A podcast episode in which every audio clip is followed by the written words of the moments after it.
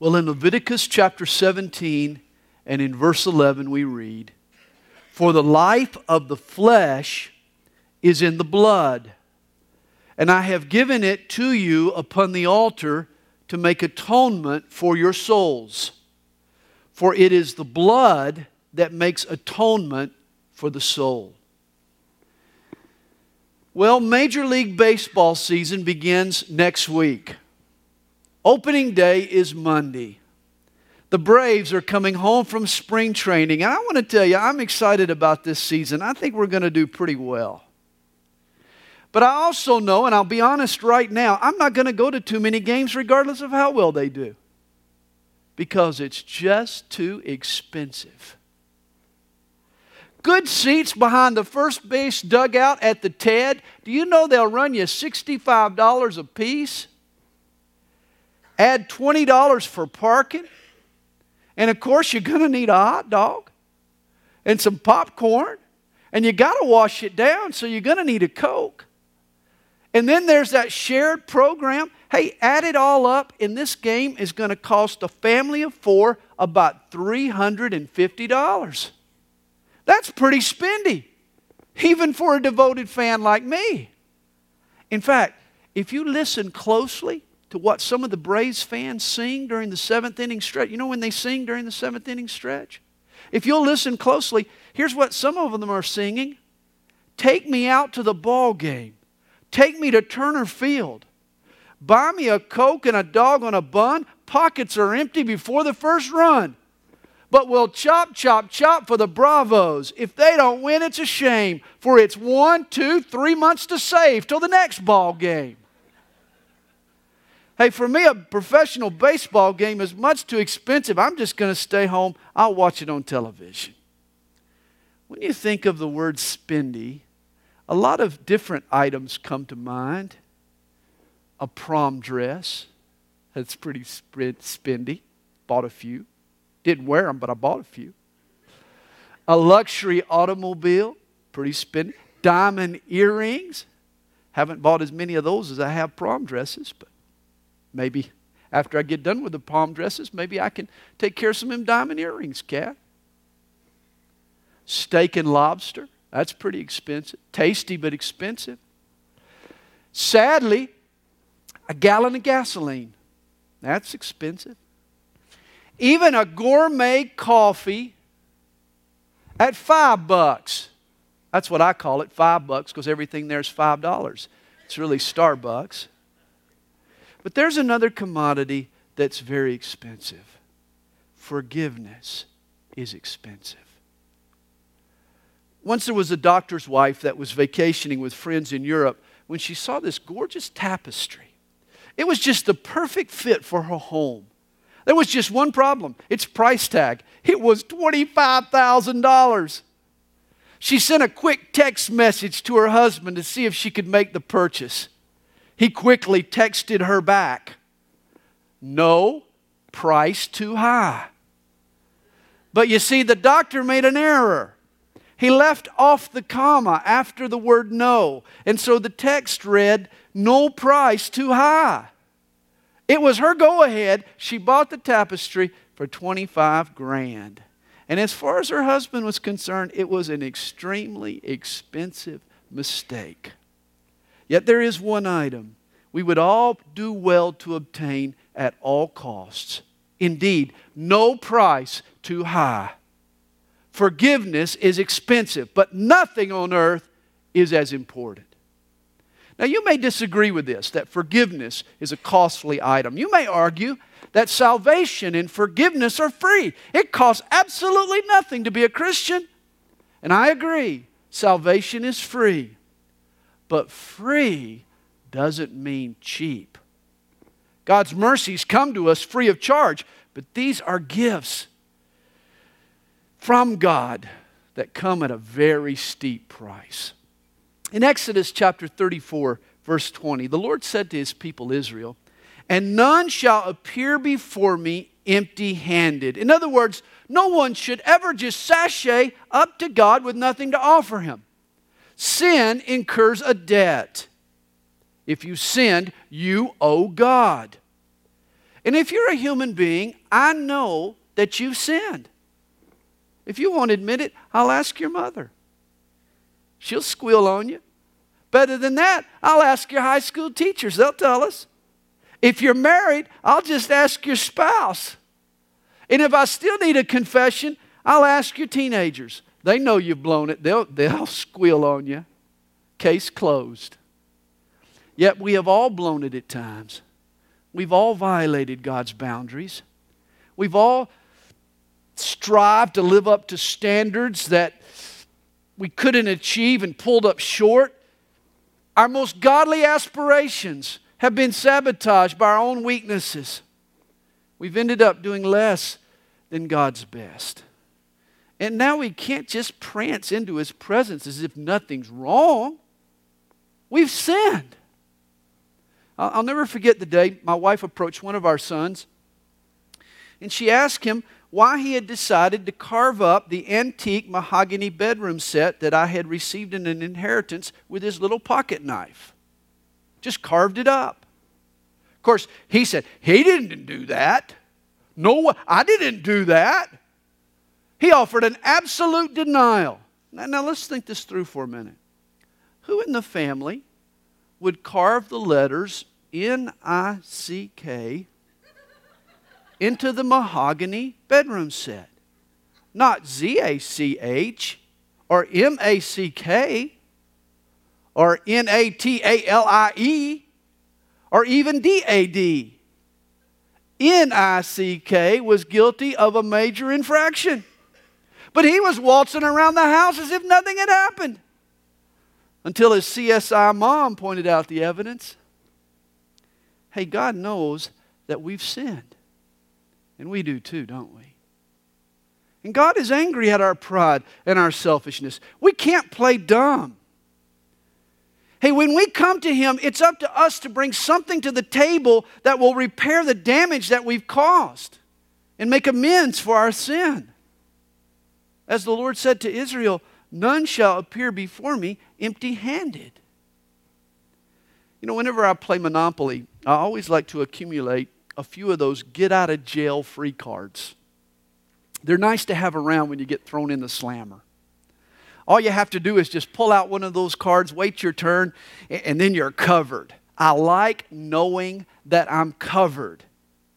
And so did Adam and Eve. When they sinned in the Garden of Eden, they realized that they needed to be covered, that they were now naked and lacking and insufficient and inadequate. Their reaction to sin was to cover up. When God came looking for them, remember, they didn't just walk up to Him as if nothing was wrong. They'd sewed together fig leaves to try to cover their nakedness. It was an attempt to make amends for their awful mistake. Which brings up an interesting observation. Do you realize that man is the only creature that has to go outside of himself to get covered? Birds manufacture beautiful feathers. Animals grow their own fur. Lizards and reptiles, they develop scales. But humans have to go to the mall and pay outrageous retail sums for coverings. In order to cover himself, man had to find something of value external to his own person that he could bring to God so that the Almighty would accept as a sacrifice.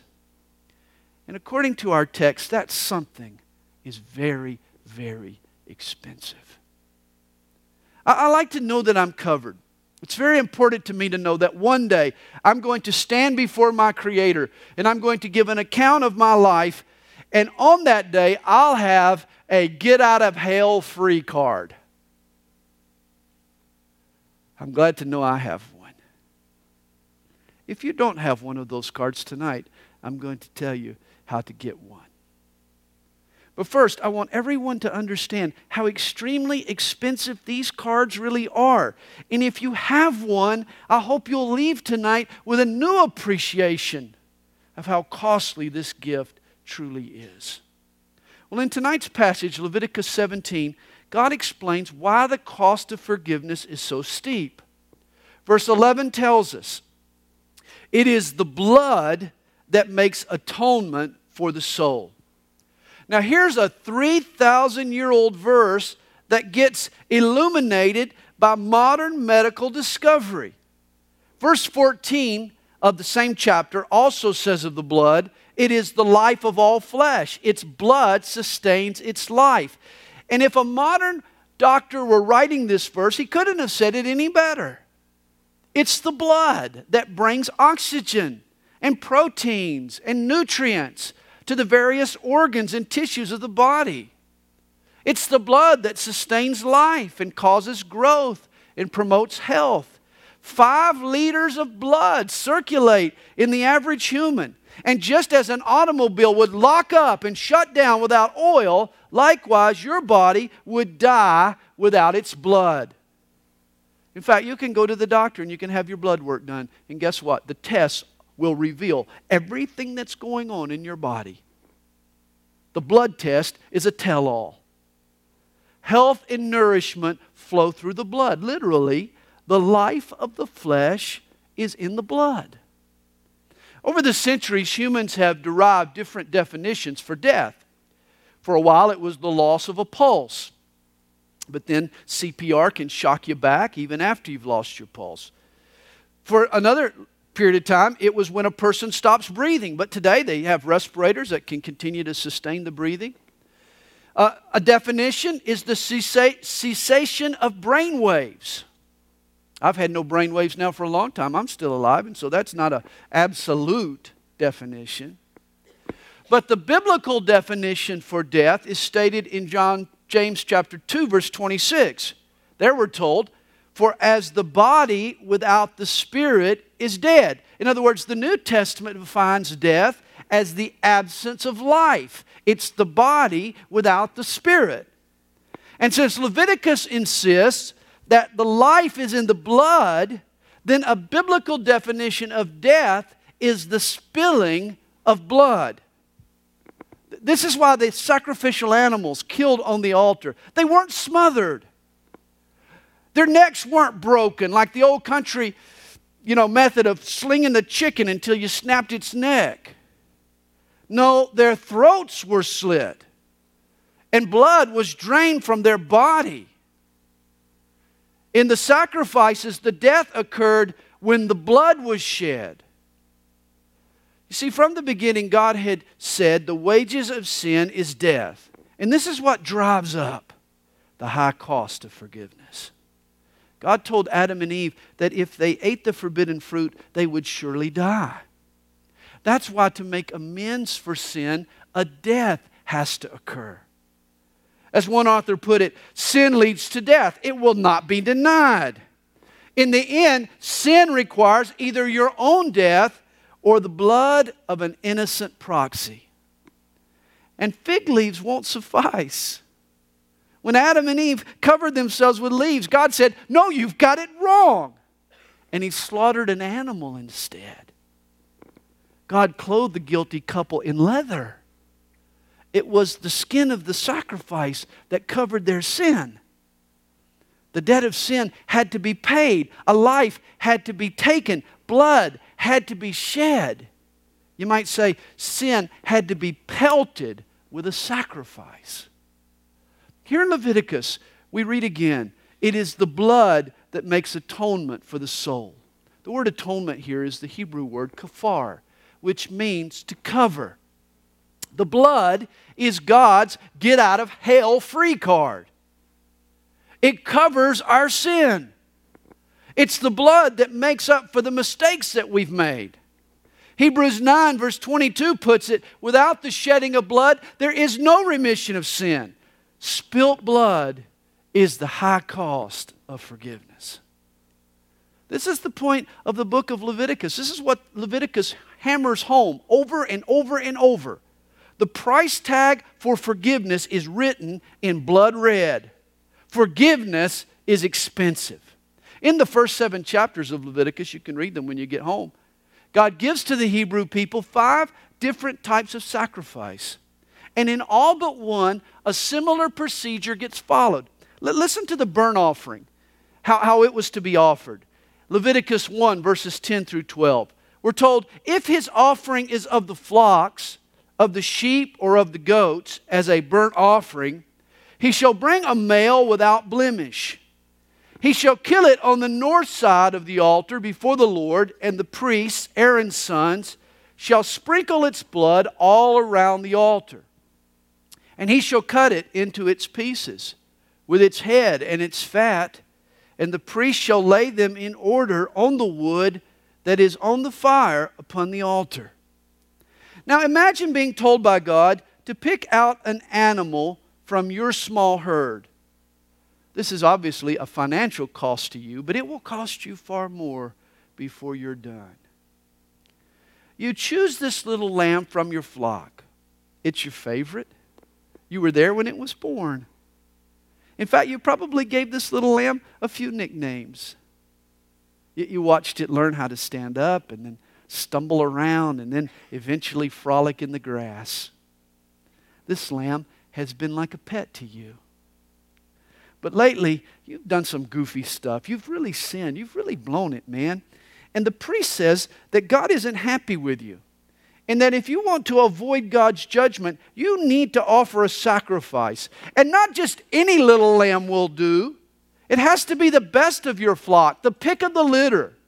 And so you put a leash on your little rover and you walk him down to the tabernacle and you lay your hand on his head before the priest and you confess your sins, every one of them, you confess to God. The priest then hands you a razor, a razor sharp knife, a butcher knife. You know what you've got to do. You gulp hard. And then, in one bold stroke, you slit the throat of that little bitty lamb. And all the while you're slaughtering the household pet, you're struggling with your emotions. For up until now, intellectually, you've known the wages of sin is death. But is this fair? This little lamb is totally innocent. Why should he suffer in this manner? Boy, if I had realized that this is what happened when I sinned, I would have thought twice before I'd gone there. Now you're watching your pet squirm in pain. It slumps over in a motionless heap. You hear it scream and then whimper and then gasp its last breath. Then, then you smell the stench of the blood as the priest drains it into a saucer. And then you're told to take that butcher knife and to chop up, chop up the carcass into various pieces and then give them to the priest so that he can burn them on the altar. Your little lamb is now lamb chops. And you're the one now that's whimpering and squirming. For you realize that your innocent little lamb received what you deserved. He paid the consequences for your sin. Hey, no one who regularly went to the tabernacle ever just shrugged off sin as if it were no big deal. Oh, who cares? I'm not hurting anybody. Oh no, every trip to the tabernacle was a reminder that sin does hurt. To cover sin, blood has to be spilled. Suddenly, what you knew in your head for years now hits you in the gut. Your experience helps you appreciate the gift of forgiveness in a deeper, more emotional level. You walk away thinking, wow, my sin sent that innocent little lamb to the slaughter? Sin must be serious.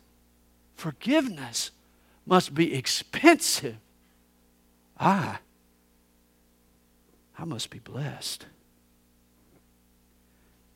When we come to worship God today, we walk into a clean, sanitized sanctuary. The floor is clean, it's nice, there's carpet on the floor, there's sights, and the sights and sounds and smells around us are all pleasant. Dead carcasses aren't all over the place. Blood and guts aren't splattered on the walls. But when you came into the Old Testament tabernacle to worship, it was like walking into the meat market at Kroger. Or better yet, a slaughterhouse for beef cattle. Blood splatters were everywhere. It looked like a crime scene. Death was all around. Rather than cool music when you walked into the room, you, you heard the screams of animals in the final throes of death. Worship went from G rated to an R rating for violence.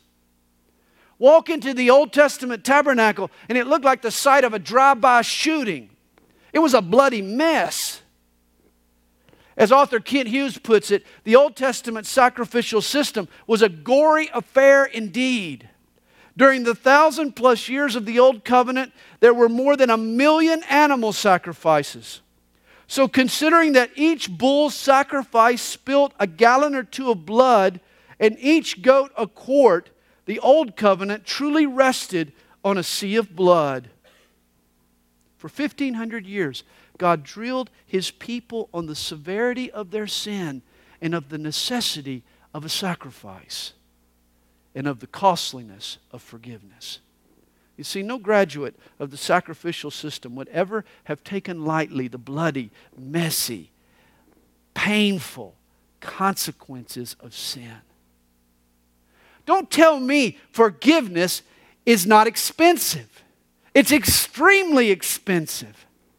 According to the Old Testament, each year the tabernacle ceremonies required 1,300 animals just to keep up with the sacrifices required on the holy days. That didn't include the many individual sacrifices offered throughout the year.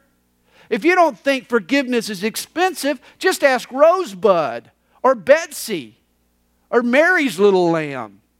Whenever God forgave a person, you knew that a death had to incur a bloody, gruesome, violent death. An innocent life had to be extinguished. That's costly. People tell me all the time, well, Pastor Sandy, I live a pretty good life. You know, I don't beat my wife. I, I'm nice to my kids most of the time. I don't cheat anybody. I've never pulled the trigger on a gun. I go to church when I don't have anything else to do. Man, hell is for bad people. I'm all right. I'll make it. I'm doing my best. There's only one hole in my, your argument, my friend, and that is that the wages of sin is not giving your best. That's not what God requires. God didn't say, if you sinned, then the remainder of the time, all you have to do is to try hard and go to church and stay out of trouble and be a decent person. God never said that. When Adam and Eve sinned, God told Eve, You shall surely die. Sin has to be covered by death and death alone forgiveness is far more costly than just a few good works here or there. God says if you sin, somebody has to die. It's the blood that makes atonement for the soul. Imagine a Hebrew in the Old Testament times walking up to the door of the tabernacle empty handed. Uh, all he or she has is a bunch of lame excuses and hollow promises. God, I, I don't know what got into me. It was an accident. God, I'll do better next time. God, when I get a new job, I'll straighten my life out. God, I'm normally a pretty good person. Sure, I sinned, God, but you know, I'm working on my problems now. Hey, you come to the tabernacle door talking like that, and you're going to get laughed off the stoop. The priest will have but one question for you Where's the beef? At the tabernacle door, empty hands look pretty foolish. There, it's obvious that you, what you need if you want a right relationship with God, forgiveness is expensive. And if you wanted to be assured that your sin was to be forgiven, you had to come with a sacrifice. And the same is true today. Forgiveness is free, but it is far from cheap. For the high cost of forgiveness is still the spilt blood of a sinless sacrifice. You know, it's interesting that 1,500 years of blood sacrifice came to an abrupt halt. Soon after Jesus' crucifixion and resurrection, the Old Testament sacrificial system was shut down. The Romans sacked Jerusalem and they dismantled the temple and its altar. No longer did the Jews have a place that they could go to offer their sacrifices to God. over the years, Jewish people have come up with alternatives to sacrifice. Jews today believe that they'll obtain God's forgiveness because of their good works, or their charitable deeds, or their kosher diet, or fasting and prayers, or their rituals and their holy days. But the Bible, even their own scriptures, call for the death of a sacrifice. Without a blood covering, Judaism is a hollow and impotent religion. And that's why God shut down the practice of animal sacrifice. For 1,500 years of conditioning was enough to show us our need. At God's appointed time, He sent Jesus to be the ultimate sacrifice. God put the crimes of the whole world on Jesus' sinless shoulders, and He offered Jesus on a cross to bleed to death for you and for me. Though the Jews and their priests didn't know it at the time, the sacrifices they offered repeatedly, year after year, in their tabernacle, were all symbolic of Jesus. He was a male without blemish, or in other words, without sin. The sacrifice was slaughtered on the north side of the altar, and the mount called Calvary was situated in Jerusalem, just north of the site of the temple. The sacrifice was laid on the wood, in Jesus' case, a wooden cross. And what every Israeli did to their little lamb at the tabernacle door, the Roman soldiers, by order of Pilate and by insistence of the Jews, did to Jesus. Nails slit his hands and feet, a crown of thorns punctured his brow. A lance slashed a gaping hole in his side. The executioners turned his back into a mass of blood and shredded tissues. His beard was plucked and his face beaten beyond recognition. Jesus looked like the mangled victim in a car wreck. His body severed with metal and peppered with shattered glass. In short, the sacrifice was slaughtered. The sinless, innocent blood of Jesus was splattered all over Pilate's courtyard. Drop by drop, his blood puddled up on the palace floor that sinless blood trickled through Jerusalem's streets and gutters as he carried his cross to the place of execution. And there on top of Mount Calvary, blood mixed with dirt. And what blood was left stained the cross to which his body was nailed. In a word, the crucifixion of Jesus was a gruesome sight. Literally, the Lamb of God became lamb chops. If you'd been there, at the foot of the cross, you would never again mistake free for cheap. Never again. You'd observe what God did to His only Son to earn forgiveness for you and me, and you would whisper four words over and over again no price too high. No price too high you'd realize that once and for all, you'd realize that forgiveness is very, very expensive. You'd walk away thinking, wow, he took what I deserved. He died in my place. You'd never again walk around smugly suggesting that it didn't matter that you'd sinned, that sin was no big deal, that you're not hurting anybody. Hey, it just killed Jesus.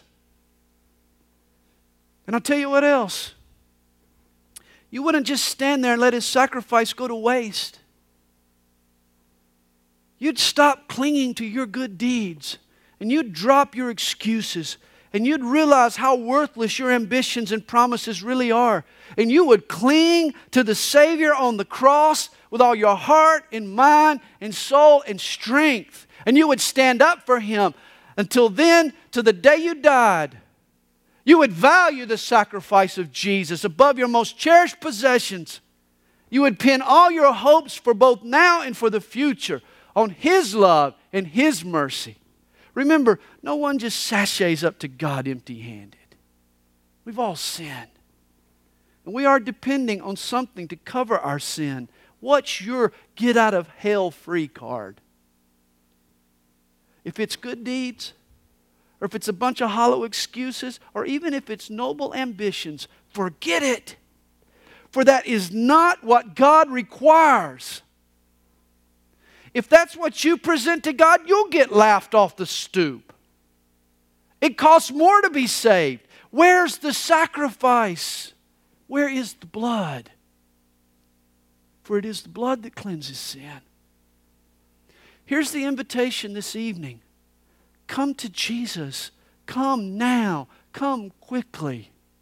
What Jesus did on the cross was such a spendy sacrifice. It was costly and valued. It was a precious deed. Nothing else needs to be added to what Jesus did for you and I to be forgiven. Salvation is expensive, but Jesus paid the price in full.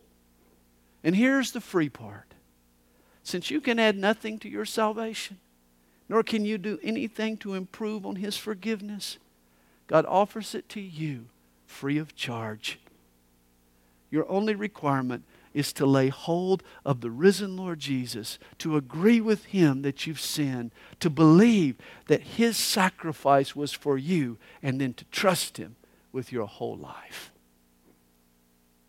Here's how you can obtain your very own get out of hell free card tonight. Romans 10, verse 13 tells us simply Whoever calls on the name of the Lord shall be saved. If you haven't already tonight, why don't you make that call? Would we all bow our heads and close our eyes? Before we wrap up our service and, and say our final prayer, I want to ask you if you need Jesus tonight, if you've never trusted Jesus for forgiveness, if you've never laid hold to the spotless Lamb as your atonement, as your covering, and tonight you feel exposed, you, know, there's areas of your life where you have sinned and, you're vulnerable, you're, exposed. You know that that things aren't right, that you haven't done right, and you haven't made amends, and things aren't right between you and God, and you're exposed in those areas, and you need forgiveness. Tonight, my friend, there's forgiveness for you. It, it, there's full and free forgiveness, but it's expensive, and you have to appreciate the price that was paid. You have to go to the one who paid that price. You have to ask Jesus to forgive you and save you, make you whole. Is there someone here tonight who would say, Pastor Sandy, I want to give my life to Jesus tonight. I want to trust him for forgiveness. Is there anyone that would say that tonight? If you'll just raise your hand, uh, I'm going to say a prayer for you. Anybody here that would say, I've never done that and I want to do that tonight? If you just slip up your hand where I can see you. Anybody? You want your sins to be covered. You want to get a, a get out of hell free card tonight. Anybody?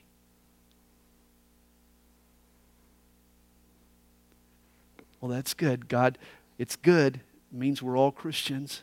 We all know you. Lord, there's only one other prayer I have tonight, and that's that we would be grateful Christians. We're not perfect Christians, we'll never be. Not sinless Christians, but we can be grateful Christians. We can live like it. We can live with a heart of gratitude toward you. Oh Lord, help us. In light of all you've done for us, help us to say thanks. Work in our hearts, Lord, both tonight and in the days ahead, tomorrow as we prepare our hearts, and then Sunday as we come to once again worship our risen Lord Jesus. He's our Savior and He's our Lord. We worship Him as both. Lord, help us to embrace our Savior tonight with a heart of love and gratitude. Help us to recommit ourselves to follow our Lord, the risen Lord, this Easter weekend. We love you, Lord. We thank you for loving us. And we want to praise you one more time before we leave. Amen.